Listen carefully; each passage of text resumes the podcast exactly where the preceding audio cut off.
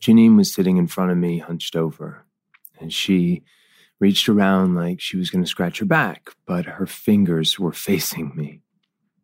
And she had drawn eyes on each one, and she wiggled them. Her fingers were watching me. I smiled.